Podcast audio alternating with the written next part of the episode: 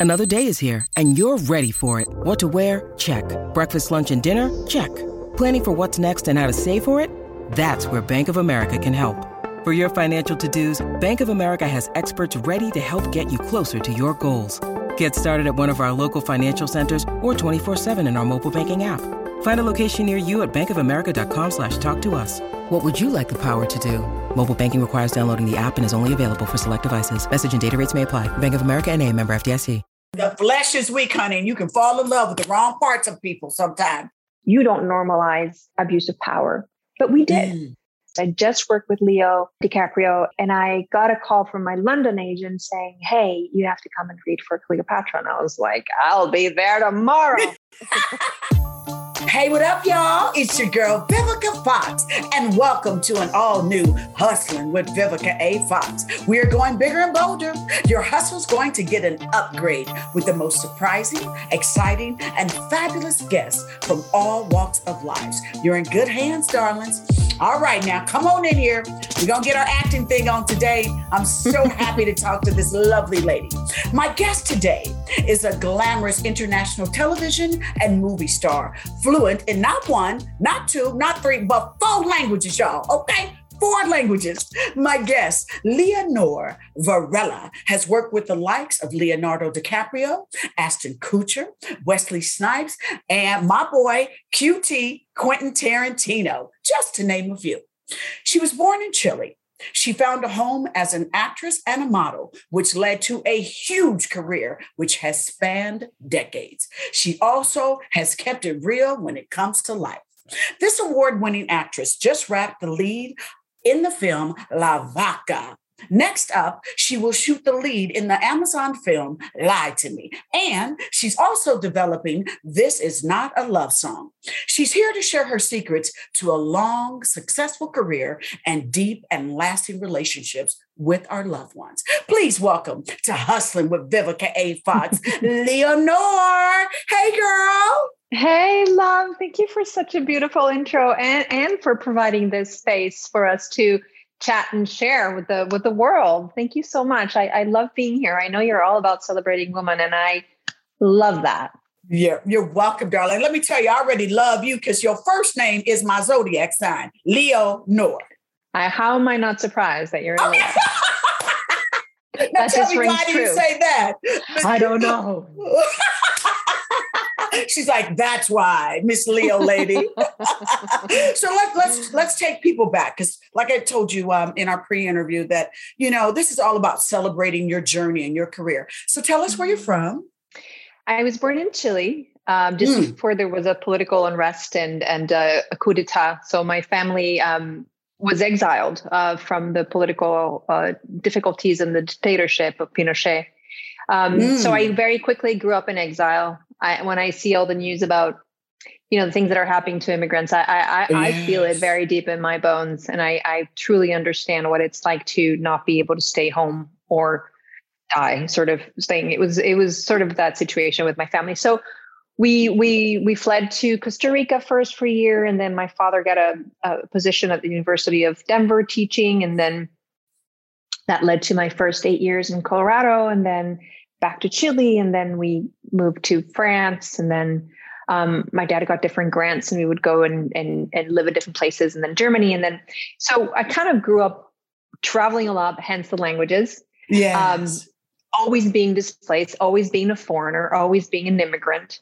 Um, mm-hmm. So that's truly, I think, my identity. If people are like, "Where are you from?" I'm like, "I'm from Chile," because that feels like my my ground, my earth, my ocean, my mountains. Yes, mm. that's the place that just makes me, you know, gives me the tingles inside. But I've been living in in in, in LA for I don't know, I don't even like more than 20 years. So yes. it feels like home too. So I, I, I feel like a displaced immigrant, really, is what I am.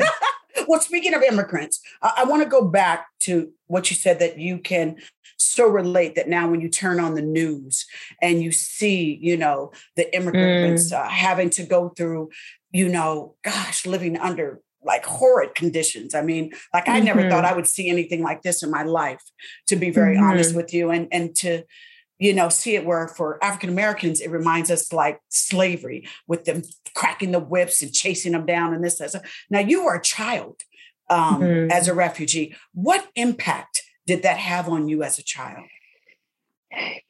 Truly, as a as a as a baby in diapers, I don't fully remember any of it, but mm. I do remember, and I still have that sort of gut and knee jerk reaction when I see uniforms and military. I, I I cross the street. I it like intrinsically scares me because my experience from my parents, what I inherited from them, is the fear from um, the armed forces. Um, wow. Because they were oppressors. My grandfather went missing one day. They picked him up, they tortured him, and we never saw him again. Um, he was murdered and, and went missing. One of the many that went missing. Um, so, so the impact I feel is not it's very indirect. It's through my parents. It's how they experience the loss of their loved ones and the the the repression. Now, uh, you know, living here and living in the U.S., I've I've really come to become more friendly with the police, armed forces, and identifying them hopefully more as allies. But it's not my first reaction. I'm usually very cautious. 1st mm-hmm. of all, around mm-hmm. men in general, because well, because society as as women, it's just you know when do you walk in the dark feeling safe, Evisha? We just uh, don't. Okay, we don't. You know what I mean? Just we Absolutely. don't. We don't have. We do not have that privilege.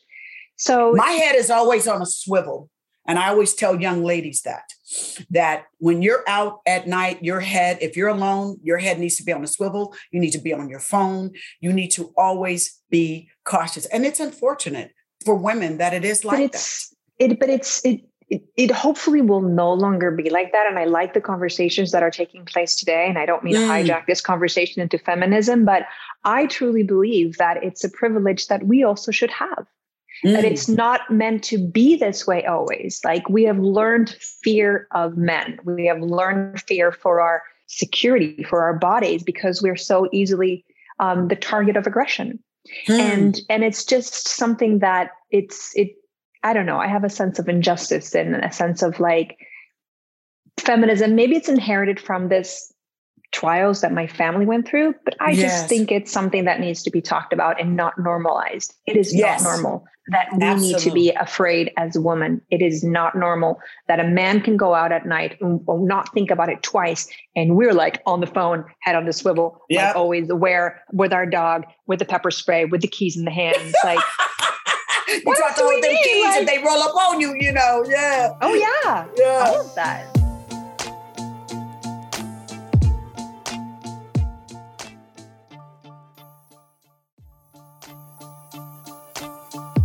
So now I want to go back to you said about your grandfather, that your grandfather was picked up and tortured and killed. Did you all find out what happened to him, or he just went missing and you assumed that when you never saw him again that he was killed? The latter. Yes. Mm. The He's one of the many that went missing, and, and and my grandmother carried this burden for you know the last fifty years of her life. Is like, where is my husband? And that oh. feeling of not knowing what happened to your loved one is is is is it. I don't even know. There's no words. It's inhumane. Yeah. Yes. Um, so we later found out through a testimony from somebody that had been a a cleaner in the facility that they were tortured that he had been there, that what they had done for him, and where they had supposedly dumped him. Mm. Um, many were dumped from helicopters into the ocean. Oh, um, Lord. Oh, yeah. Us wow. humans, we do some weird things to one we another. Re- yeah, it's sad. do. In, in the way of thinking that it's okay to do it, that you rip loved ones from their families that mm-hmm. you destroy families, that women don't get to see their husbands again, that children don't get to see their father again, all mm-hmm. in just the uh, thing of like, oh, okay, I can do it. I always find that to be so cruel and uh, sad. And I just, I just would hope that we never get comfortable with dishumanization. I hope we never get comfortable with the idea that one human being or one race or one political party would have this right to inflict upon others that sort of torture or or, yes. or, pain. I hope we never get comfortable with with the kids being torn apart from their families at the borders. I hope that we never get comfortable with you know the immigrants not having asylum when they when they really look for it. Can I tell you the beauty of everything now is that that camera don't lie. Oh man, Yeah. Do you know what I'm saying? Those Haitians, man, on horseback riders, yeah. those webs. We yeah. were all like very quick to find out about it. Mm-hmm. Yeah. That, I mean, that's the beauty for our children now that things are being exposed a lot quicker than what they were. They could all lie and make up a story and say this happened or just not care and not say anything, you know? Exactly. So yeah, yeah, but that camera don't Very lie. True. Yeah, but I want to yeah. talk a little bit more about your family because you said yeah. you said you guys family were were globetrotters, going all over the place. Uh, but you ended up in all places, Colorado. Yeah, as a child. How, yes. Yes. How did that happen? Um, my dad was a scientist, and and I think it was just what? a matter of like with all of that a, going on, a scientist it's one of the reasons why he was persecuted because he was, you know, an intellectual. So anybody who thought was a risk or threat, you know what I mean, beyond their political wow. belief.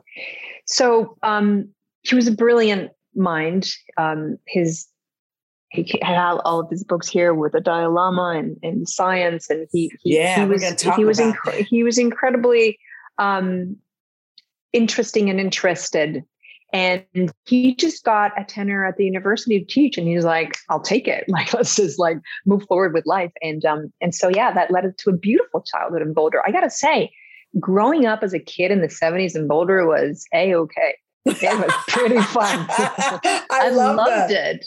It loved it. It was so safe and like just. How did he free. get so educated? If you guys were you know, like immigrants. Where did he pick? Was he just a genius? where did he pick up that intelligence? You know, my grandfather would always wonder. Um, but my mm. dad got a grant to go to Harvard and graduated at 23 years old um, wow. from Harvard. Just very, very, very brilliant, brilliant mm. mind. So, um, so yeah, just a grant, just merit, merit. Uh, I love it. Good to hear that. Now you were saying something about the books there that are are, are with you. Do you mind picking up a couple of them and share them? Um, the Dalai Lama. I mean, you know that okay, connection so, with your father is just out of sight. I have some of them. I have some of them in French. Pascal. Um, this is a good one too. It's called Destructive Emotions. It's um, okay. It's also with Dan Goleman. It's from the Mind and Life Foundation. They they created. Um, and this is one of my personal favorites. It's called Sleeping, Dreaming, Dreaming and, and dying. dying. Wow. Now tell yeah. me the connection with your father and the, the the Dalai Lama. I mean, who is just like, come on, it don't get no bigger than that, girlfriend. Um, well, my dad was um was a scientist who was also a Buddhist. And he bridged these oh. two worlds in the early 80s. And all of a sudden, they created this um, place of conversation, this place mm. of hmm. a, a, think tank, if you will, of how, because the Dalai Lama is, is very educated and curious also in science. So they would go like, well, let's talk science, let's talk Buddhism, and sort of finding the overlap between um, understanding how the brain works under meditation and the concepts of quantum physics and the concepts of Buddhism, philosophy wise, and the intercross of these two disciplines. And that kind of bled into all disciplines, whether it be psychology, linguistics, and, and sort of because it touched on the brain, on learning. I don't want to get too technical about it, but it's mm. um, truly, truly fascinating because he was also very much ahead of his time. We're talking in the 80s here. Yes, totally ahead of his time. like now you're like, oh, here, have a TED talk so we can hear all about it. You know what I mean? Yeah. But now, yeah. is this true that the Dalai Lama has a picture of your father in his yeah. bedroom?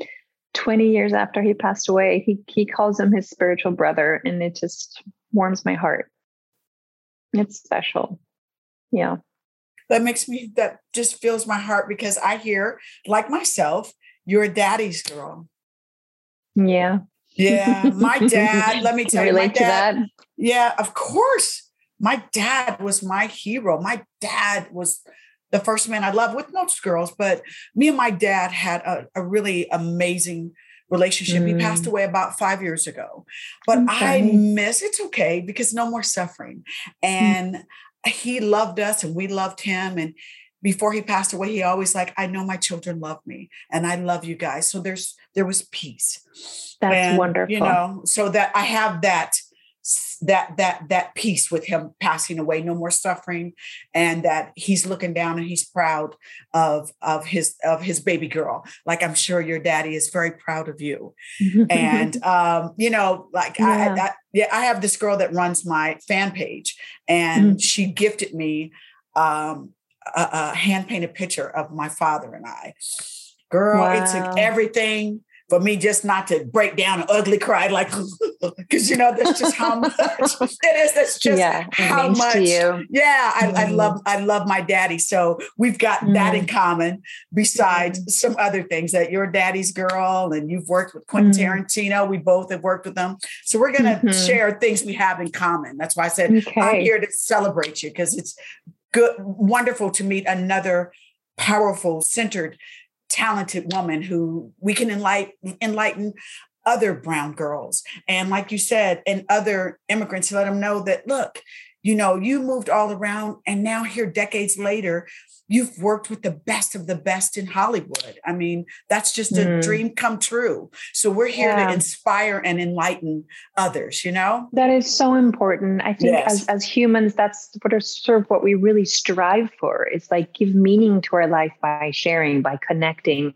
in a meaningful way yes. it's it's a word that i that i really use as sort of my north star like that connection like in your vulnerability, can you find the courage to connect, to share? Because you never know who's listening.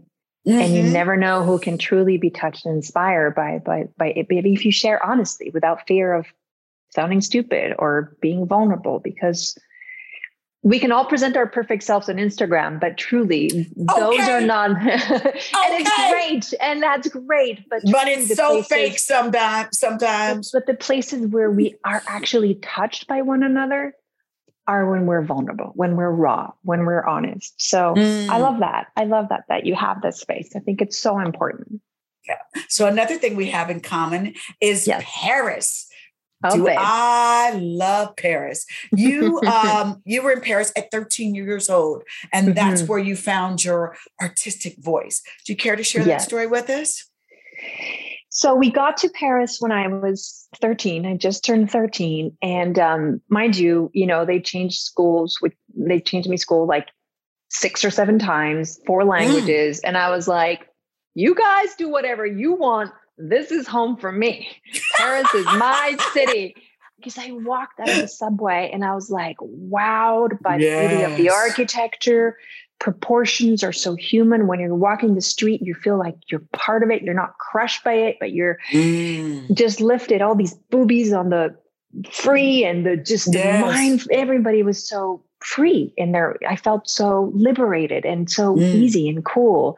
And um, I don't know, I just started playing guitar and started taking dance lessons and, you know, went to a French public school that was so, um, they would teach philosophy. It just really fed my soul and my mind in a way that um, inspired me to, to, to find the arts as a way to express and to, and to be and to make a living.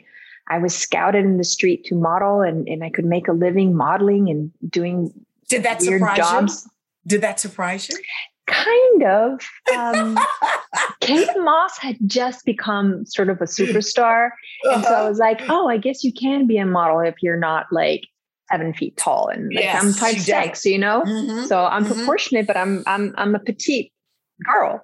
And so I was like, oh, I guess this is okay. But it it it was truly through acting that I found myself to be more happy than than mm. just the the the modeling in in and I do still love modeling, and I, am mm-hmm. super grateful to it because it's brought so much um, abundance into my life, and I'm very grateful for it. But it's it's through acting that I that I found the joy of self expression and art and creativity and connection and discovery with someone else, and that's that's um there was great theater and opera, and I was exposed to all of that.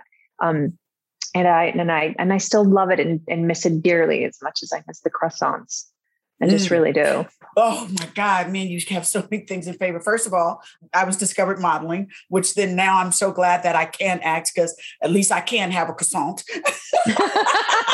Who cares, right? Put some butter on it, as a matter of fact. but that's oh, one yeah, of my favorite type of breads. Yes, it's one of my favorites.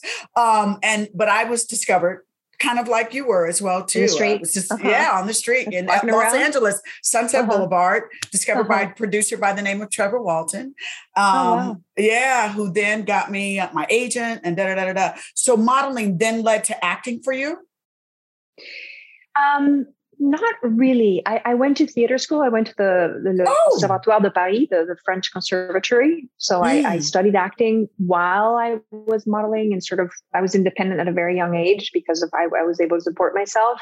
Mm. And then modeling sort of got in the way of me being able to to to to dedicate myself a little bit more seriously to studying acting Mhm. so i would i would um because i spoke multiple languages i could bartend on a fancy boat and make a lot of money on an evening and i you know Mhm. presented myself well and then you'd get good tips so i would just pay for whatever i needed to pay like working two three days and so that that allowed me to be a little bit more focused on the acting um Mhm. and then i just started booking jobs i don't know i got my first my first job was a video for sting and it was called let your soul be your guide. That was my very first in front of the camera What job. was I that wanted to like? ship myself. Okay, oh my God. God. Girl, let me tell you something. Sting. Mm, mm.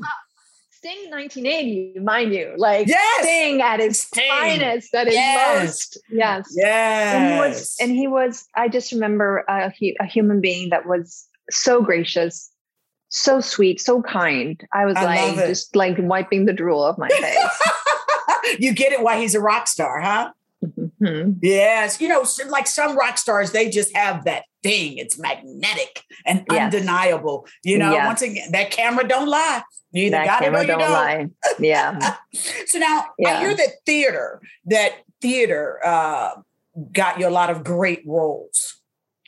Well, the thing is, my, my dad would take me to the opera at an early age and would take me Mm. to theater. And, and in Paris, there was this one particular theater that was um that was, if you guys don't know this, please check it out. It's called the the the Empty Space by Peter Brook, and he created this theater that was an old theater but empty, Mm. huge, old, dilapidated, beautiful, and and you would sit in the audience and you had the most eclectic group of racial um, actors. Oh, actors. Japanese, Oh. black, um, from the Netherlands, South American, from everywhere, from around the world. And that was his troupe of actors that would perform classic pieces like The Tempest of Shakespeare, which is one that really like struck me. And I was so transported by the beauty of imagery that was created with these all these different faces.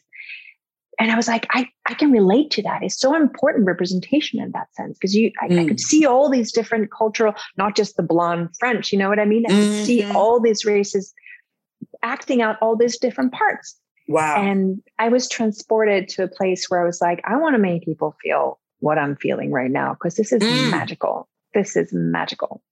Is it And so still I, I- there? I started. Well, Peter Brook has passed away. He has Oh. multiple multiple books. I think Empty Space would be the one that I recommend anybody in acting have a look at because it's truly inspiring and so current still to this date. Um, but I think it's still there. I'm not sure. Hmm. I'd have to go back and tell you. yeah. I Let's love it. rendezvous in Paris. Oh, I love it. I'm, I'm hoping to go there soon. I miss it. Yeah, I have a friend now that's uh, French, and he some he speaks sometimes, and I just am like, you a know, it's a- friend, friend. What, what friend? What kind of friend? Friend. What- It's a friend, are friend. Okay. That's another So reason why I love. Paris. Yes, it's a city of love, and it's just like I don't know the language. To me, just always kind of makes me just Mais mon ami, moi je peux parler français quand tu veux. see, see. Oui. I'm I, I'm about to melt Au right in this chair, y'all. Yes. Oh, about to make me melt. Yes, you already know, girl. so listen, I want to get to acting, some more acting roles, because you had a, a a breakout role, Cleopatra. What? Mm, Cleopatra? I can see What a it. You be a beautiful Cleopatra. Look at that bone thank structure. you. Yes, tell me Thank about you. that. I don't know, man. It was kind of a crazy.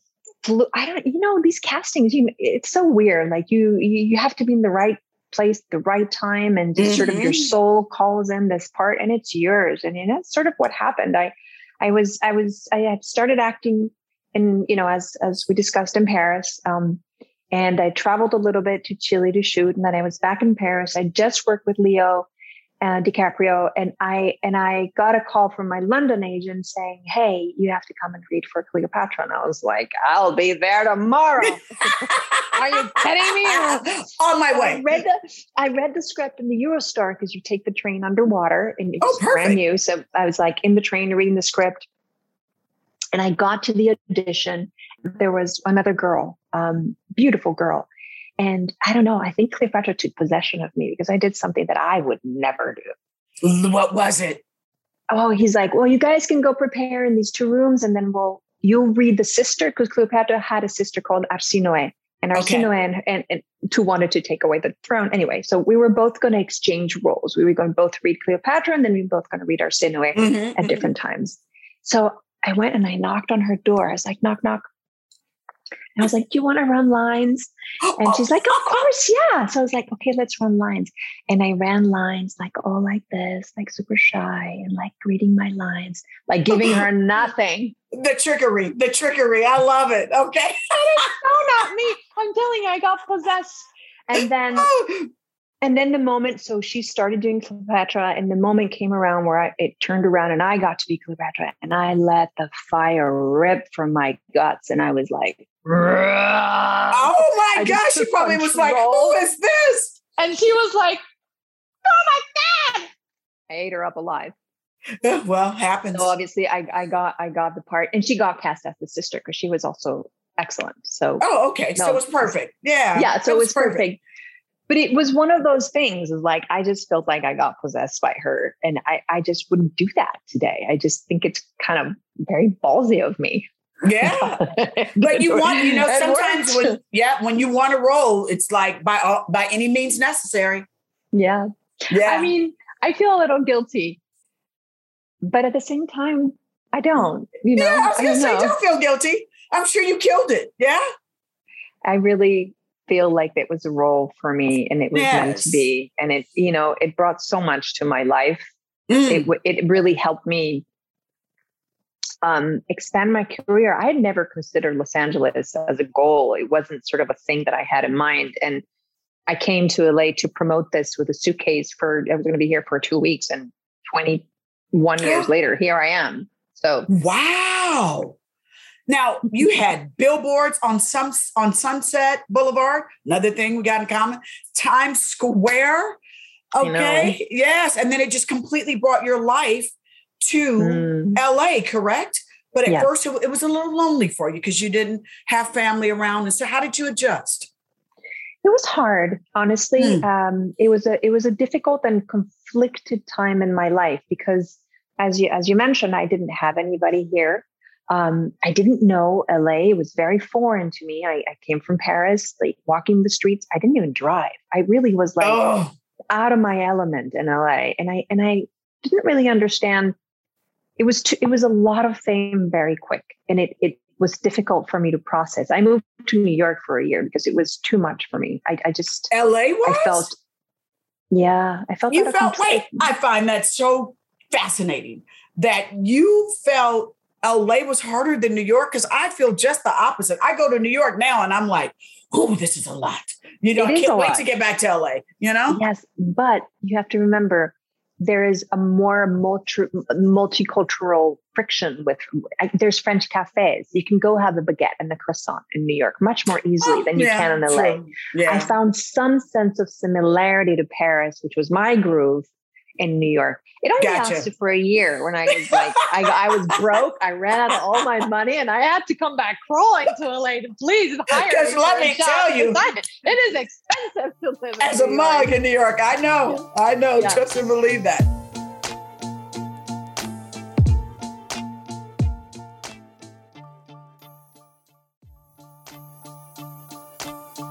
I heard that one of your billboards was so beautiful that Harvey Weinstein saw you and was like, that girl right there. Let's get in touch with her. Yeah, I got offered Yeah. a picture deal. Mhm. With yeah, and not only that, not only did he want to get in touch with you, he wanted to offer you a three picture deal. He was trying to put you on lockdown, girl. I got I signed a, a, a, with my agents at the time with Endeavor. I signed a three picture deal with Miramax, and um, they flew me to New York, meet, and um, you know I and I was like, great. I mean, I guess I'm staying in a you know in in in the U.S. and I and I shot a, western with them. It's called Texas Rangers with a bunch of really fun actors and gorgeous guys. Time. Yes, quite a yeah, few tell, gorgeous tell guys. us a quick tell us a quick quick thing about the, the co-stars real quick. Yeah, Usher, Ashton Kutcher, uh, Usher, Ashton Kutcher, James Van Der Beek, Der Beek, uh, Dylan McDermott, um, Rachel, Rachael Leigh Cook, who was also just adorable, and um, Patrick. Um, I forget. Dempsey? Was it Patrick Dempsey? No, no, I no, worked no. with Patrick Dempsey on something else. Um, oh, okay. Term- Terminator Patrick. Uh, oh, yeah. Was it the blonde one, the mean one? Yeah. Yeah. Yeah. Him. Exactly. Yeah. I don't know okay, his last yeah, name, but I know what you're talking about. Okay. You okay. know what I'm talking about. Yeah. Yeah. Yeah. Yeah.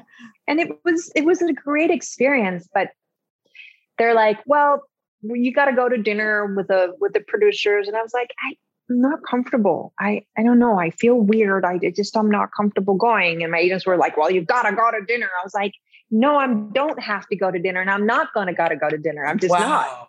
Wow. Um, and I didn't go to dinner with the producers, with the, with the Weinsteins. And then, and then yeah. goes my contract. and, and, they You're never kidding. hired, and they never hired me again. The contract left?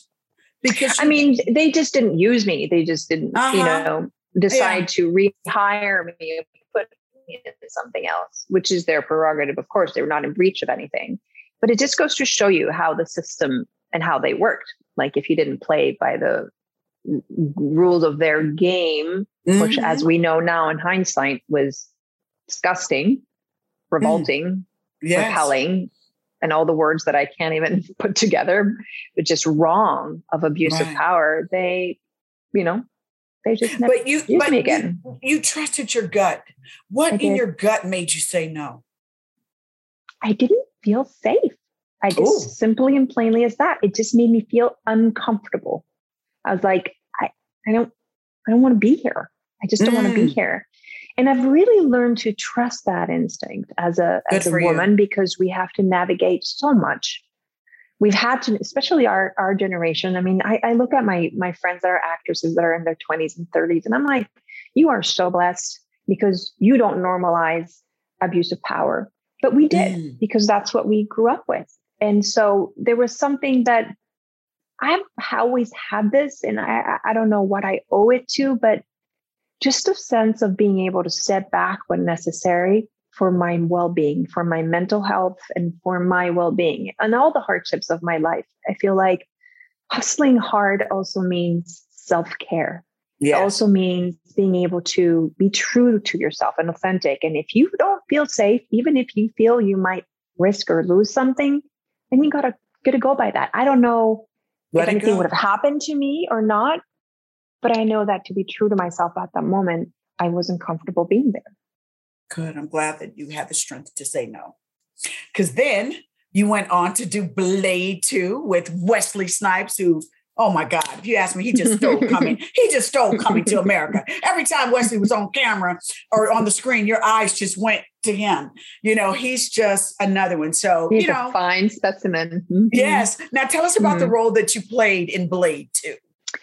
I played the re- lead role. I'm the I'm the daughter of uh, Damaskinos, who is like the ultimate baddie, um, and we're sort of vampires, but we're breeding a new type of vampires. So I'm the princess, and then of course I meet Blade, and then sort of we have a sort of a thing, and then sort of I help him obviously save the day. Um, it, it, it was a very fun role. I'd never really done an action movie, and the director of that one is called Guillermo del Toro who hmm. is the most amazing Mexican director. I mean, you probably know him from from The Labyrinth of Faun and from his many, many movies. He's just an incredible talent um, that has now risen to to international stardom. But at the time, you know, he was making his way and entrance into Hollywood. So I got very lucky also to work with a director that really felt like somebody that I had an affinity to. Um, and yeah, it was it was quite the experience. I mean, being part of a big Hollywood movie like that, uh-huh. it, was, it was it was a lot. It was heavy. It was a lot of work, night shoots in Prague for months oh, at a time. Prague. Wow. Was it cold? It was freezing and it was dark all the time. We were like yeah. literally vampires living by night, living by night all the time, all the time. I know those night man. shoots are brutal. It's like it kind of takes like, you a while to readjust. yeah, you're like, I, I will take my son. now you continued acting constantly, and then in 2013, you got mm. married. You mm. found your king. How did you mm-hmm. meet? We met um, in Buenos Aires. He's from Argentina. Uh, mm. I was shooting a Pantene commercial and he was shooting a movie. And a friend of ours who's a Colombian director was like, Hey, we're in town. Hey, let's meet up. We're like, Yeah, sure. Okay. I was like, I got nothing better to do. and um, take me out to dinner by all means. But I thought he was gay. I thought his you, hands were you? flopping. He was like, whoa, whoa, whoa. He was so nice. And he gave me zero vibes. He was just nice. So it wasn't love at first sight. No. Not at all. Friendship. Eh, but it was like connection, like friendship, like laughing and having a great time. And then the next day he's like, oh, let's go out for lunch. I was like, okay, sure. I got time before my flight. And then he put his hand on the small of my back. And oh. I was like, oh. Oh, oh my, the chills uh-huh. up my spine, my flags went up, my hair. I was like, oh, but I have misjudged the situation. What's his name? He wants me. His name is Lucas. Lucas. Yes, Lucas. Yes, yes. So now, so it was love that second time that you kind of went, hmm. Day two, day two, day two. Yeah, like, but you were leaving. You were leaving, though, leaving. right? I was leaving. I was shooting um, a TV show called Dallas, the reboot. I was shooting it in, yes. in Denver. And I was like, okay, bye. He's like, okay, bye. And you know, back at the time it was Blackberry Messenger. Do you remember that? Yeah, of course I do. Blackberry Messenger one time, two times, 10 times, 20 times. We were just messaging all day long. Then we were like on Skype and they would be like falling asleep together on Skype. Two months later, and that's why I say it became friendship before it was intimate, which is such a lovely way to get to know somebody. Agreed. So the flesh is weak, honey, and you can fall in love with the wrong parts of people sometimes. Trust me, I've done so it. So true. That is so true. I am guilty too. I totally people, have the been there. The flesh is weak, honey. But you, when you get older, you're like, no, I really kind of like to know you to make sure I like you as a person. Yeah, right? that we're compatible and that we agree that our ethics yeah. mesh and that we want the same things. And so, yeah, so so so I think it was actually 2010, 2011 that we met. Mm. We've been mm. together for 10 years. Wowzer. So, how long after you guys met then did you get married? Well, we got pregnant first with oh, my son. Okay. um, because I was, okay. I really wanted to be a mom and I was 37 and I was like, this is the time is now. Um, mm. and I was mm. very honest with him. I was like, listen, I, I, this is what I want in my life right now. I, I want to be a mom and, and, this is important to me. And, and so if you don't want it, it's okay, but this is what I want. And he was like, let's do this. So we now we can I tell you something? You're lucky you found that guy because I was at that part in my life too, where my mm-hmm. clock was ticking and I was like, I want to be a mother. Mm. And for me, unfortunately, it, it, didn't work out. You know what I mean? That right before we were going to get married and do the right things, that it just fell yeah. apart. So I'm happy for you that Thank the guy that you, you said, I, I, listen, I looked at him and I was like, ooh, but our children would be so beautiful. And but then I got to know him better. I was like, oh God, but then I'd have to answer to you for years. And so I'm, I'm glad. so glad that. it worked out for you. Yeah, I dodged that bullet. yeah.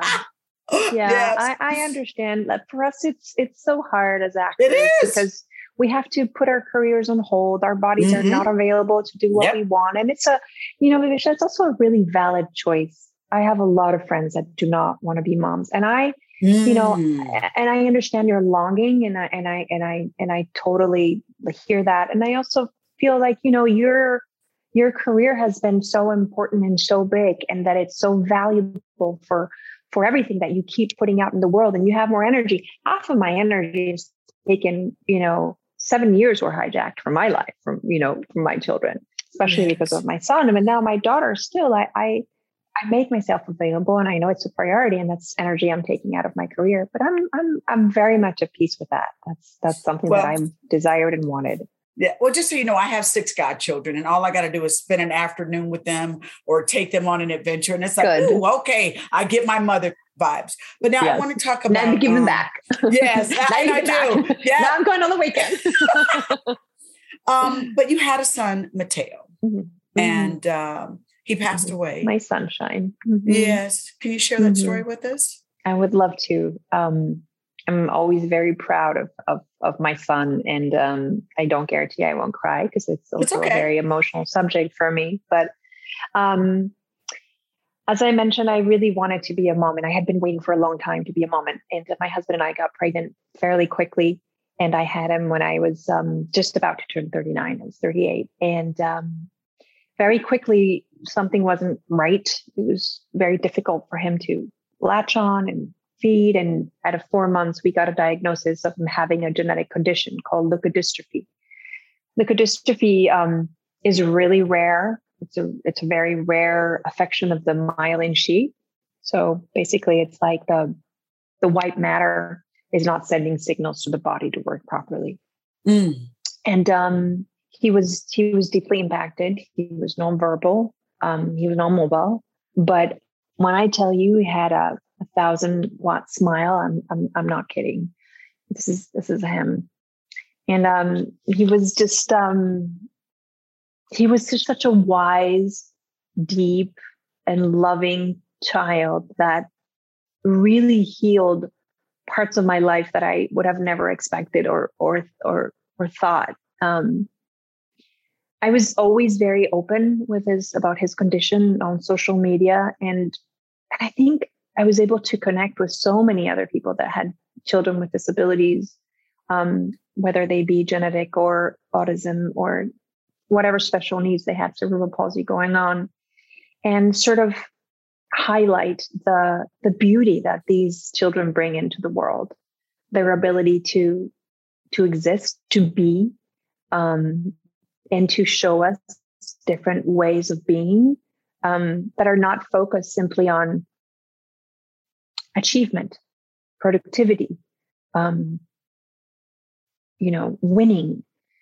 His his his soul and his presence was was very difficult to resist when he laughed. It was just like one of those things, and um, and losing him was very hard. It was very hard. Um, and so I put it all in a book. It's called To Heaven and Back. I wrote it in Spanish because because I I feel in Spanish.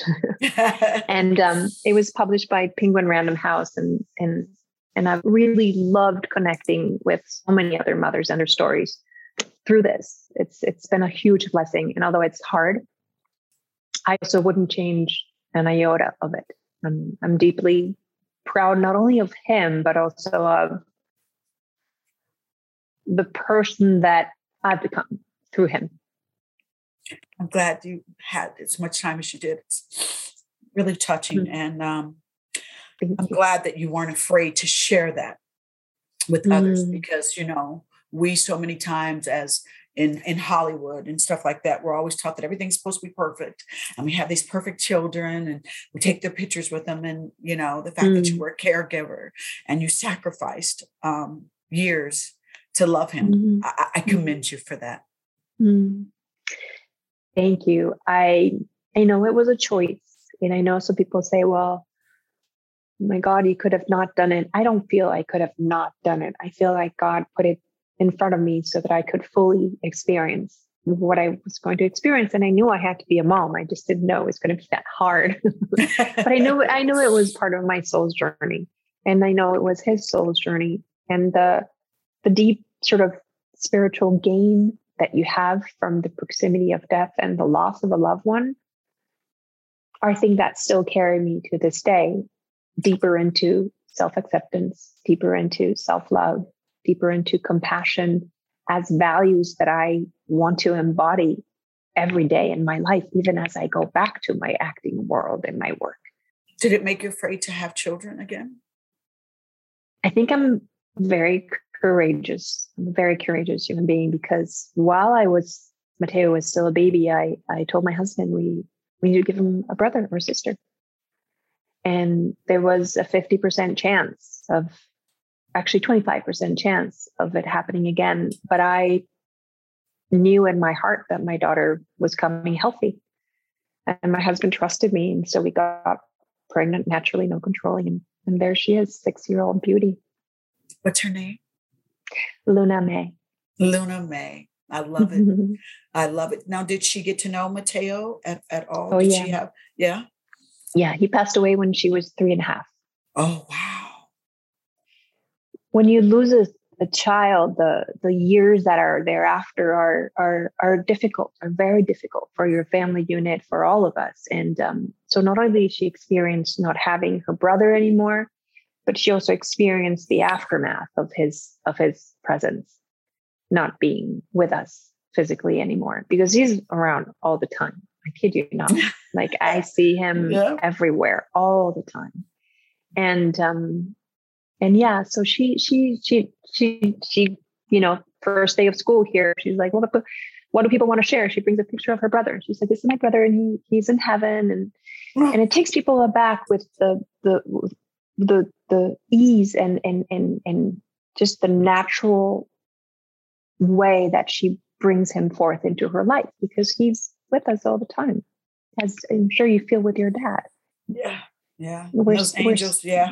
They come through sometimes. Sometimes I'll look at my phone and uh, either a picture of my dad comes up on my screensaver or something, or I'll be home visiting my family and something will come up and I'm like, oh, hey, dad, you're passing through, you know? yeah Yeah. yeah So I don't have much more time with you. So um, I just want to talk about where you're at now because Yeah. Um, I so appreciate talking with you because you've touched me. I mean, you're just a really beautiful spirit. So now, Oh, thank you you're- sweetheart i feel the same way Yeah. Such a crybaby. I'm so sorry. no don't apologize i i like i said i think that vulnerability and and, and courage and and connecting are the three most important things that we can do as human beings so so it's okay Oh, no, this makes me i said i was going to cry i didn't know I that you were going to cry because I love, first of all, I love children. I do. I love children. And I just love how beautifully, like you explained your journey and how grateful you were at the time that you did get to spend with him. Because, you know, you see children like not being taken care of and everything. Or, yeah yes. and just, it just, it just was this a beautiful story. So I'm Thank glad that you have a, Thank a so book much. that you can you know let other women know that if they have a child that Mhm. has disabilities that it's not a curse that you approached it with love and compassion and you can Mhm. you know give them some insights on that so it just Mhm. touched my heart i love good people i do i do i do because there's not a whole lot of them Mhm. around nowadays okay so let me get it together before i cry my eyelashes off I thought I was going to cry to you about being about when I heard you were daddy's girl. I thought that that was going to happen, but it was Mateo. So Mateo, thank you. Came through here today. so now you're working with your husband. Um, Yes. Fill us, fill us in on that. You are guys are producing. Let's see how that goes. together. Yeah. we don't kill each other. No. Um, sometimes it can be tough. Yeah. But or sometimes mean- it can be amazing, you know? no, it's gonna be it's gonna be fun. It's a comedy to start with, so we have we're in the Oh, right genre. light. It should be Okay. it should be it should be a lot of fun to make. Um, I just finished a drama, so I'm very happy to go into a Oh, I know. It's a- yeah. it's called Lie to Me, like you mentioned, and it's uh it's for Amazon. And um, it's the story of of four couples. We're a couple that um, is having trouble. They don't have kids. They're just like reaching that point of like becoming distant. They both have an affair, and then it's sort of like the rekindling of their relationship and how they kind Ah. of get back to one another. Okay, what and, was the name um, of that? What was the name of it again? Don't lie to me. Oh. Lie to me. No, lie Oh, to lie me. to me. You lie to me. Oh yeah, baby, lie to me. Lie to me. Because Oh, it, you know the, the, the idea behind it is that we all lie a little bit. Uh-huh. Whether it's like in our Instagram poses, how we put a push-up bra, or all the things we do. Just, you know, all the little things we do to appear different than who we are or to better ourselves or to you know we just you know had a little affair on the side or did a little of this Mm. and don't really you know so it's all the reasons and the things that and there's another couple that is more the comedy relief, and they're also go through a lot of adventures and and and different kind of lies and presents themselves in ways that they're not really themselves. So it should be fun. I love it. I wish you guys the best of luck on that. And then wait a minute, and then we have another one that uh, you uh, developed. Yes. This is not a love song. Yes. Tell us so this, about that. This answers a lot of my um, passion, like I mentioned, for feminism and sort of where the woman, as women, we stand. And it's um, it's a it's a true story of a, about a woman called Tina Modotti. Um, she was, I have her books here. She was an incredible photographer um, from the 20s that started with Edward Weston, who's the father of American photography, and surpassed his talent lived in Mexico during the Cultural Revolution. Did you see that movie Frida Kahlo, Salma Hayek's Frida Kahlo? No, I Remember did not. Movie? I love Salma Hayek. Okay, well she she has she has Tina in her in her story. Ashley Judd plays her. She's just an incredible Italian artist, a woman that wouldn't marry, that was very free, that was an artistic and social activist, and um, and got crushed by the patriarchy. Got got really mm. you know punished for being such a free spirit at such mm. an early time ahead of her time. So I feel like it's a very timely story to tell, reflecting a little bit back on the pioneers, women that have paved the way for us to feel and be the way that we are. Um, and I'm obsessed with her. I'm obsessed. I'm obsessed. I've been obsessed with her for 20 years. So I cannot wait to make that story. I love it. Last question, because like I said, I'm yeah. running out of time with you, and I so appreciate your time today. No What's problem. your hustle advice? I think my hustle advice would be to really grant yourself permission to step back at times, to mm. be able to recenter yourself and come from who you truly are, your authentic self, because nobody's going to be quite like you. And if you're trying to be somebody else, you're barking off the wrong tree. So sometimes stepping back is the best hustle because you'll be coming from your center, your truth, your authentic self, and there is nothing more appealing than honesty and truth. And that that's what you can bring to life. That's your unique voice is what you can bring forth.